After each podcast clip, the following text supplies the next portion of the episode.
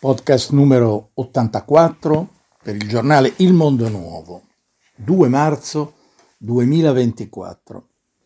La doppia anima degli anni 60. Buongiorno a tutti, sono Stefano Rolando. In qualche altra occasione ho mescolato libri e televisione, parlando del nostro tema, la rappresentazione, perché in verità i due mezzi di comunicazione sono apparentemente nemici. Chiudi la TV, la, la TV e, e leggi un buon libro, dicevano una volta moralisticamente gli intellettuali, ma anche commercialmente lo dicevano i librai, ma sono anche attratti da amore e, e da soggezione. I libri bramano ad essere sceneggiati, raccontati, popolarizzati e la TV è orgogliosa del suo specifico narrativo, questo certamente, ma sa di avere parenti stretti anche che, che sono la musica, il cinema e l'editoria.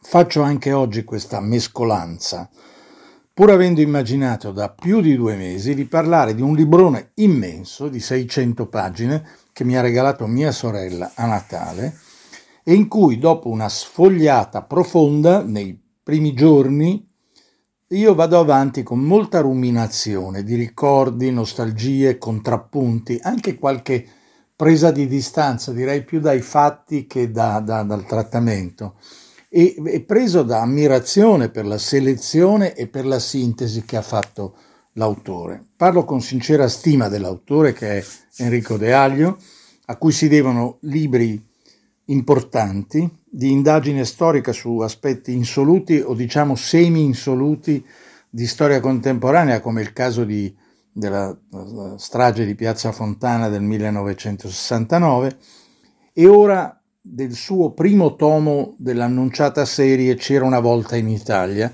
qui edito da Feltrinelli con un bel punto di partenza, appunto gli anni 60.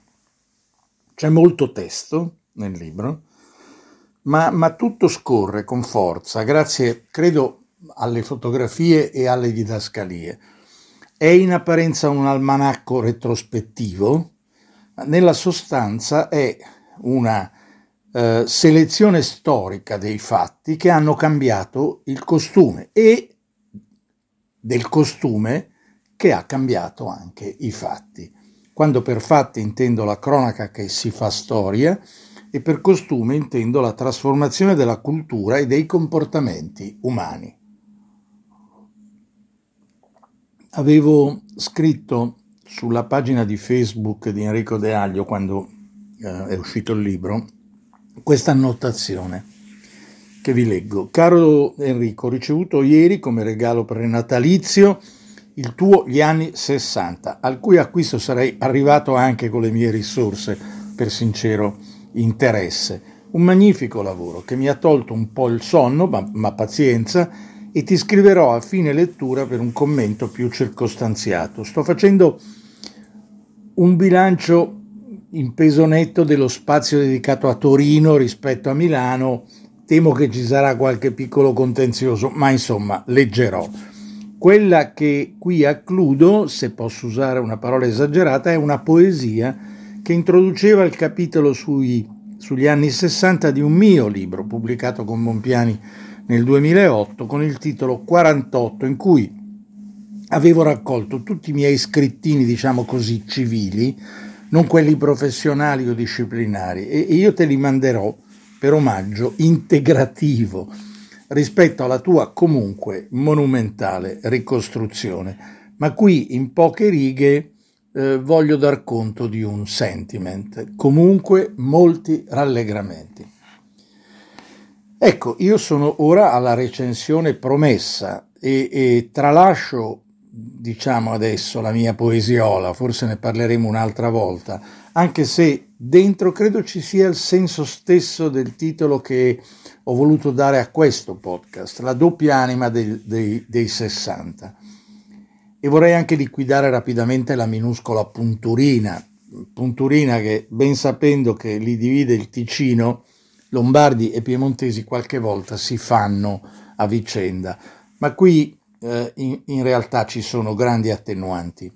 per la nostra generazione, mia e di Enrico, io dietro a lui forse di, di un annetto, i 60 sono una ineludibile mitologia che corrisponde al passaggio dall'adolescenza all'università, cioè dalla famiglia all'impianto della nostra autonomia.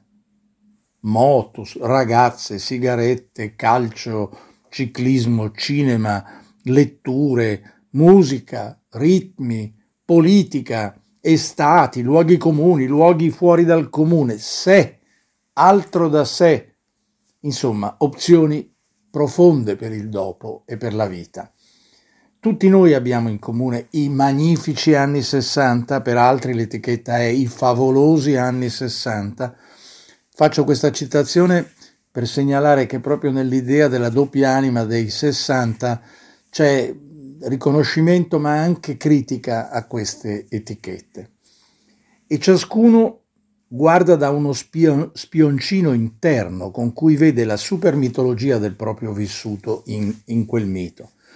Do per scontato che lo spioncino di un torinese e quello di un milanese ma differiscono, eh, ma differiscono più per quei tempi che per come le nostre città sono diventate. Quindi è normale che i miei 60, a cui ho dedicato un capitolo del citato mio libro 48, siano striati eh, dalla mia nebbia, dal mio liceo, dai miei luoghi di vacanza, dalla percezione di una borghesia spaccata sul tema dei diritti civili e in generale dalla prima fase eh, della liberazione dall'etica industriale, a Milano prima che altrove questo, e soprattutto dall'umorismo assurdo che per, pervadeva un po' il contesto dello spettacolo del nostro alto cabaret, da Foy, Annacci, Gaber, e credo che abbia tuttavia ragione Enrico De Aglio a tenere un certo equilibrio nord,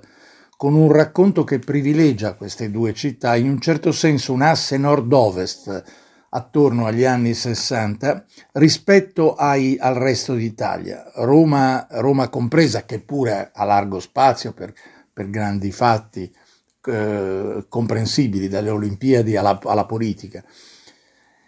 Un'altra Italia che naturalmente ha il suo inventario per quel de- decennio, ma è, è, difficile dare i resti a tutti. Ecco, forse Napoli, ho trovato molto bello il racconto della visita di John Kennedy nel 63 poco prima, proprio poco prima della tragedia di Dallas, appare un filo più attenzionata rispetto alle altre città del centro-sud, ma anche qui credo ragionevolmente. Al fondo, eh, lo scavo di storie, notizie, immagini, risvolti narrativi rimbalza dappertutto in Italia in quegli anni.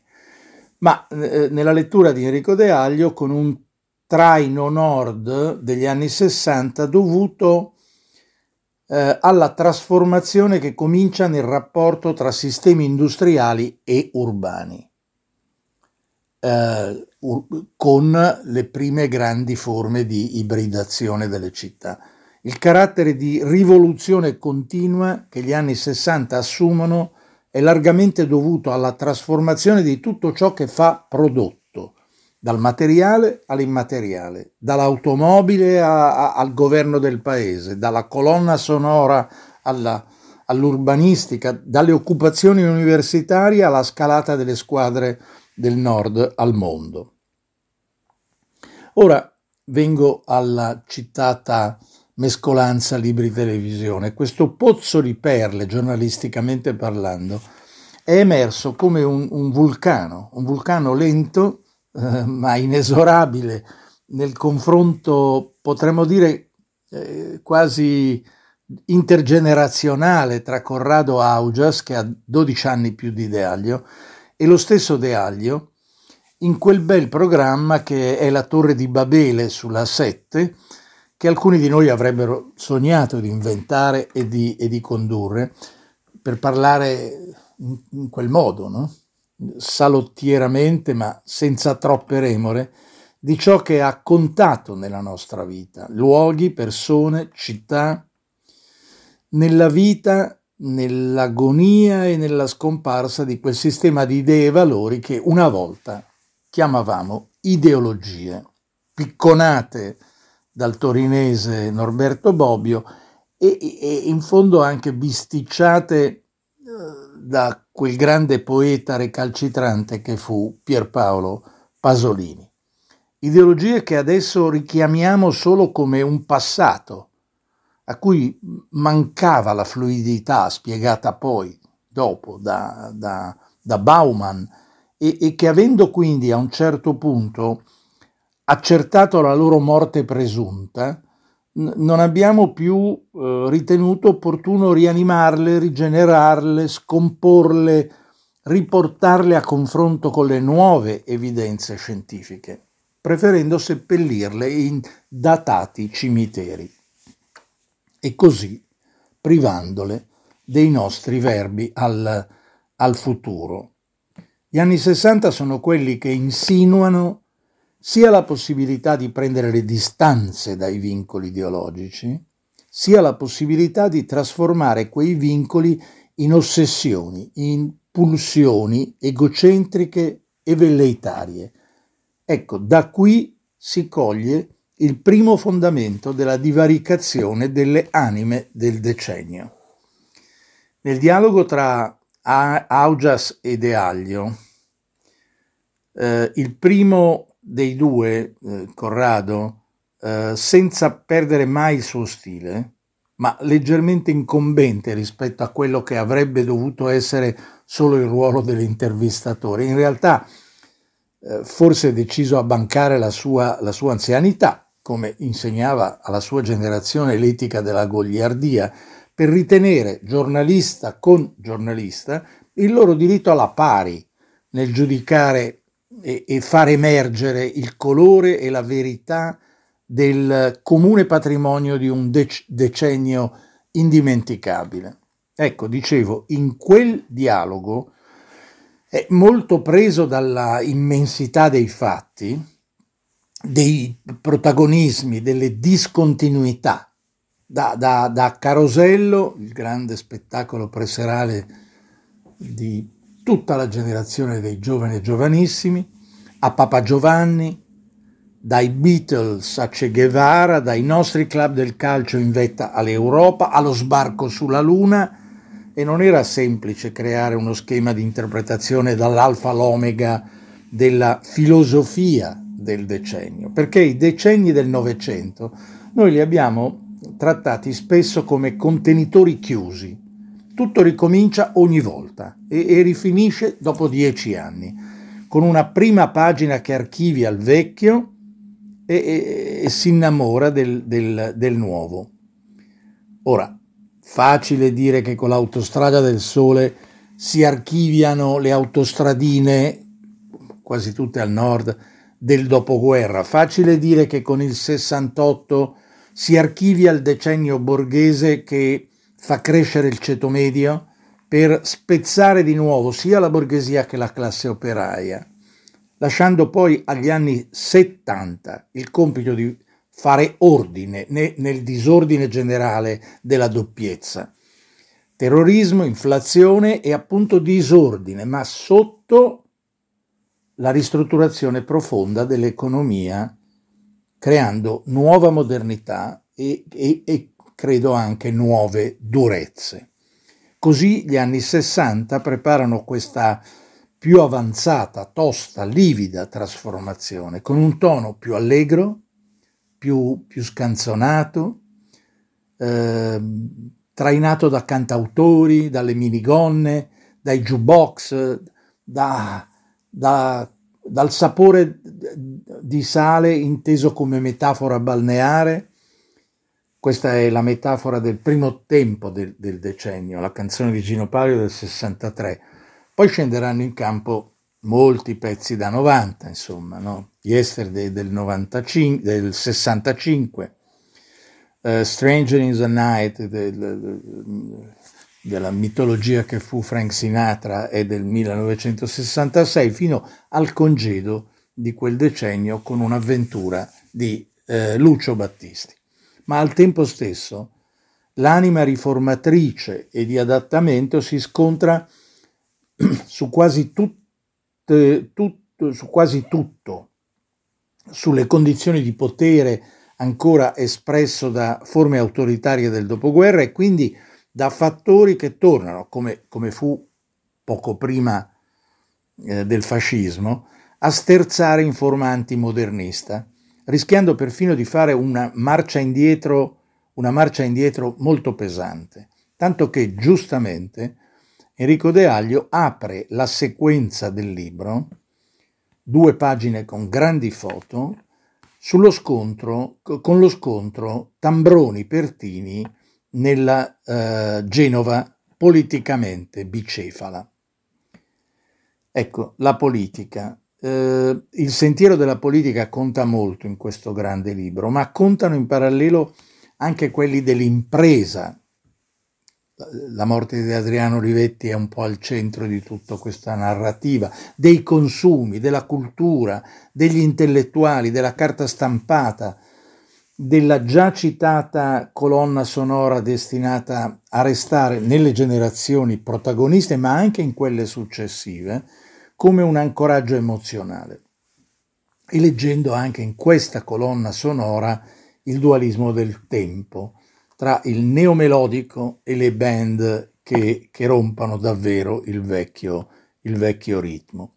Eh, scrive De Aglio su quest'ultimo elemento, nella stessa breve sua presentazione, virgolette, ci dovrebbe essere molta musica in questo Colossal, dalla disperazione di Luigi Tenco al rock demenziale di Adriano Celentano, ai valzer e alle mazurche delle feste dei Gattopardi. Che tempi! E ora diciamo, qui adesso abbiamo un spazio solo per bricioline di questa vasta materia e, e, per, e, per, esprimere anche la gratitudine a, a, Enrico De Aglio per aver messo le carte in tavola per ogni tipo di inventario possibile, ma anche gratitudine a Corrado Augias per aver fatto un primo percorso di inventario, quello della percezione del profumo di un'epoca mitizzata ma ancora non abbastanza studiata. Alla luce delle cose dette in sintesi su, questo, su queste 600 pagine, io ho risfogliato adesso eh, questo, questo, libro e, e, proverei in quattro parole a modificare la ovvia ripartizione, quella che è facile eh, da capire subito, dell'anno per anno, che giustamente è, è fatta dall'autore. Io proverei ad attaccarci anche qualche parolina di senso a questi numeri che sono la sequenza degli anni. Uh, punto 1. Si comincia dalla modernizzazione del mondo, la decolonizzazione e i nuovi volti della politica, uh, da Kennedy e Khrushchev e la figura di Papa Giovanni, eccetera. Poi si intrecciano le turbulenze e le speranze nella vita politica, per esempio italiana, che riguardano il declino politico del centrismo, il, il, il, il grande periodo post-bellico che durerà tutti gli anni 50. Poi, eh, a, a, nella formazione del primo centro-sinistra, le riforme, quindi atti avvenuti ma anche atti mancati la riforma dello Stato, per esempio, un'impresa a metà, ovvero eh, agoniata, tentata ma non portata a termine, mentre scuola e sanità eh, sono grandi realizzazioni e grandi cose portate a termine in quel periodo.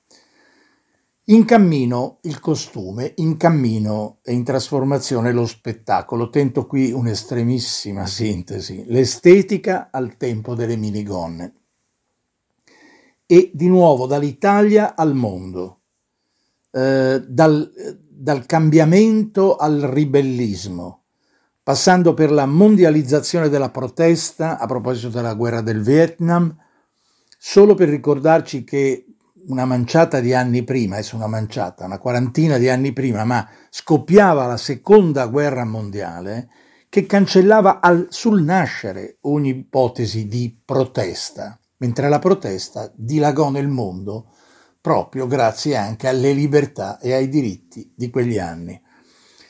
Verso la fine verso la fine, penultimo punto, l'inevitabile cortocircuito tra vecchio e nuovo, il 68.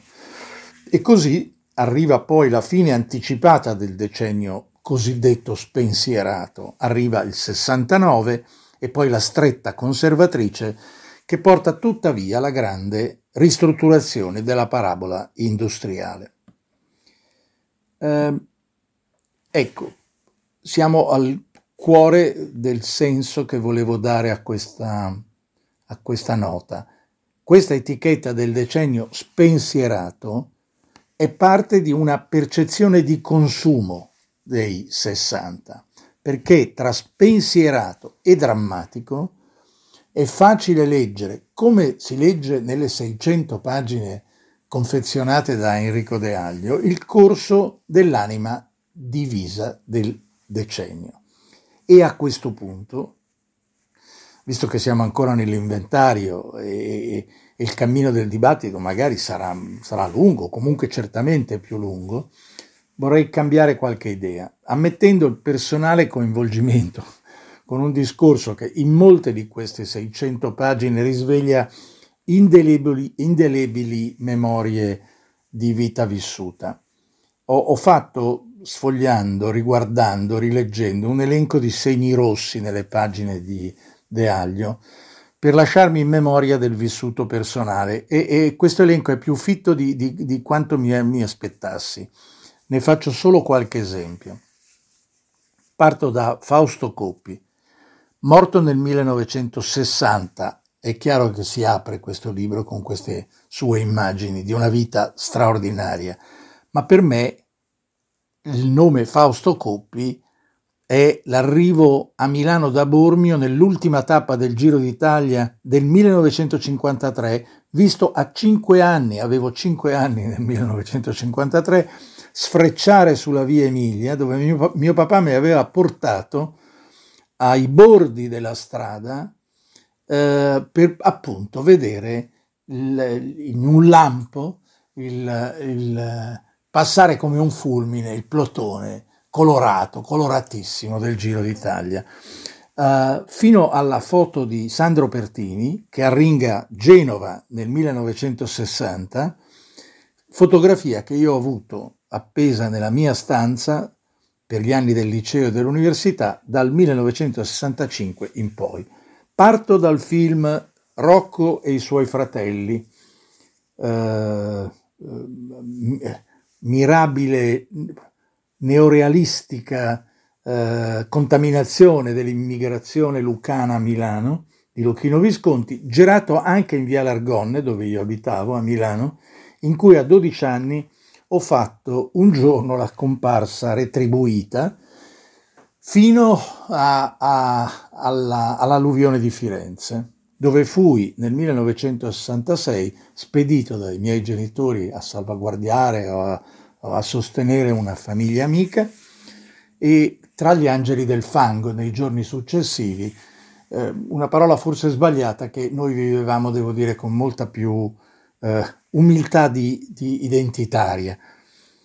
Parto dalle vacanze versiliesi che ci parevano sfrenatelle, ma che in realtà stavano tutte nei paletti della, delle regole borghesi, ai boati, ai veri boati, violenze, proteste, nuova musica, nuove parole d'ordine che ci piombarono addosso con la guerra del Vietnam nel 67. Parto dalle, dalla meraviglia, la meraviglia delle Olimpiadi a Roma nel 1960 con un quadernetto pubblicato dalla RAI per scrivere ora per ora i risultati, primi, secondi, terzi, che io avevo annotato nei dettagli tutti i giorni, fino all'avvio, l'11 aprile del 61, e allo svolgimento del processo Eichmann a Tel Aviv, seguito giorno per giorno, uno spartiacque della mia formazione. E infine parto dal processo Zanzara del 1966 che riguardò molto più del liceo Parini, eh, eh, ma tutto il sistema scuola-società al modo eh, eh, che fu un evento in cui io in fase più più avanzata del mio liceo, delle mie piccole responsabilità in seno al movimento degli studenti, eh, seguì molto da vicino, con, eh, ehm, eh, fino ad arrivare al 69 e all'autunno caldo del 69, che colpì imprese e famiglie connesse all'economia industriale, tra cui, eh, lo, lo, lo, dico con memoria dolo, eh, dolorosa, la mia famiglia, mio padre che eh, subì forti sensioni quel, di quel periodo, morì per infarto due anni dopo.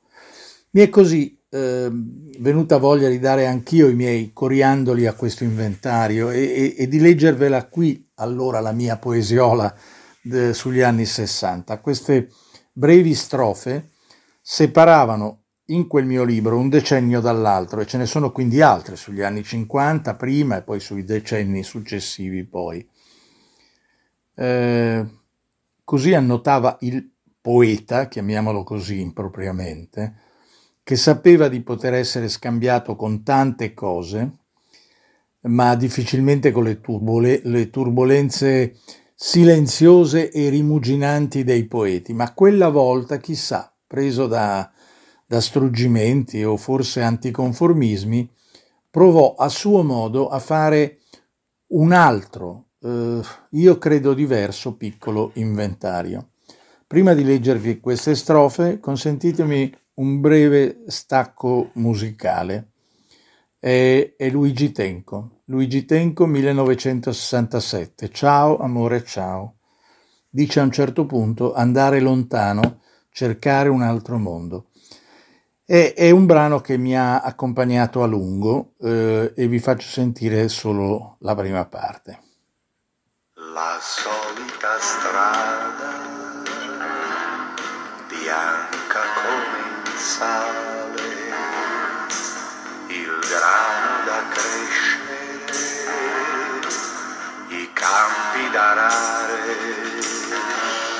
guardare ogni giorno se piove o c'è il sole, per saper se domani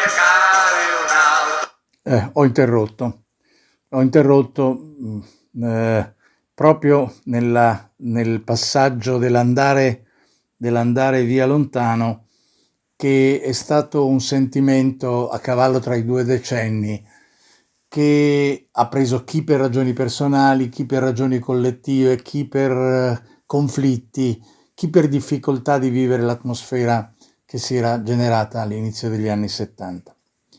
E come promesso vi propongo la lettura del, di, questo, di queste brevi strofe che si intitolano Gli anni 60, scritte nel, nel 2008.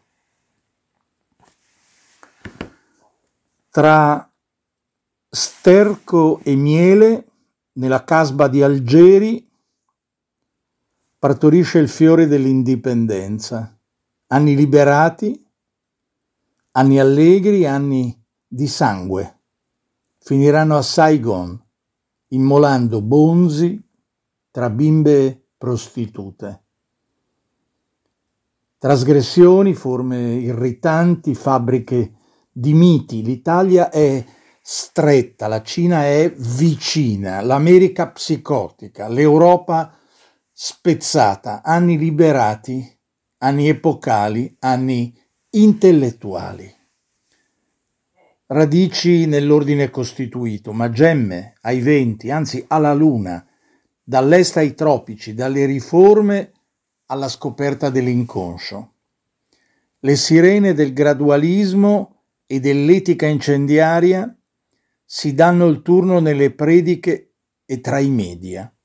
Londra capitale casuale, Nuova York nuova Atene, anni liberati, anni librati, anni libati. L'impossibile ha più dimensioni, una almeno scritta per le nostre utopie. Anche il possibile è plurale, tra felicità balneare e modernità metropolitana. Anni 60. Si intuisce l'avvento tecnologico, ma non serve ancora a sconfiggere Pilato. Deflagrano le convenzioni del mondo, ma forse Dio c'è. Vi ringrazio per avermi ascoltato e vi do appuntamento, se vorrete, per la prossima settimana. A risentirci.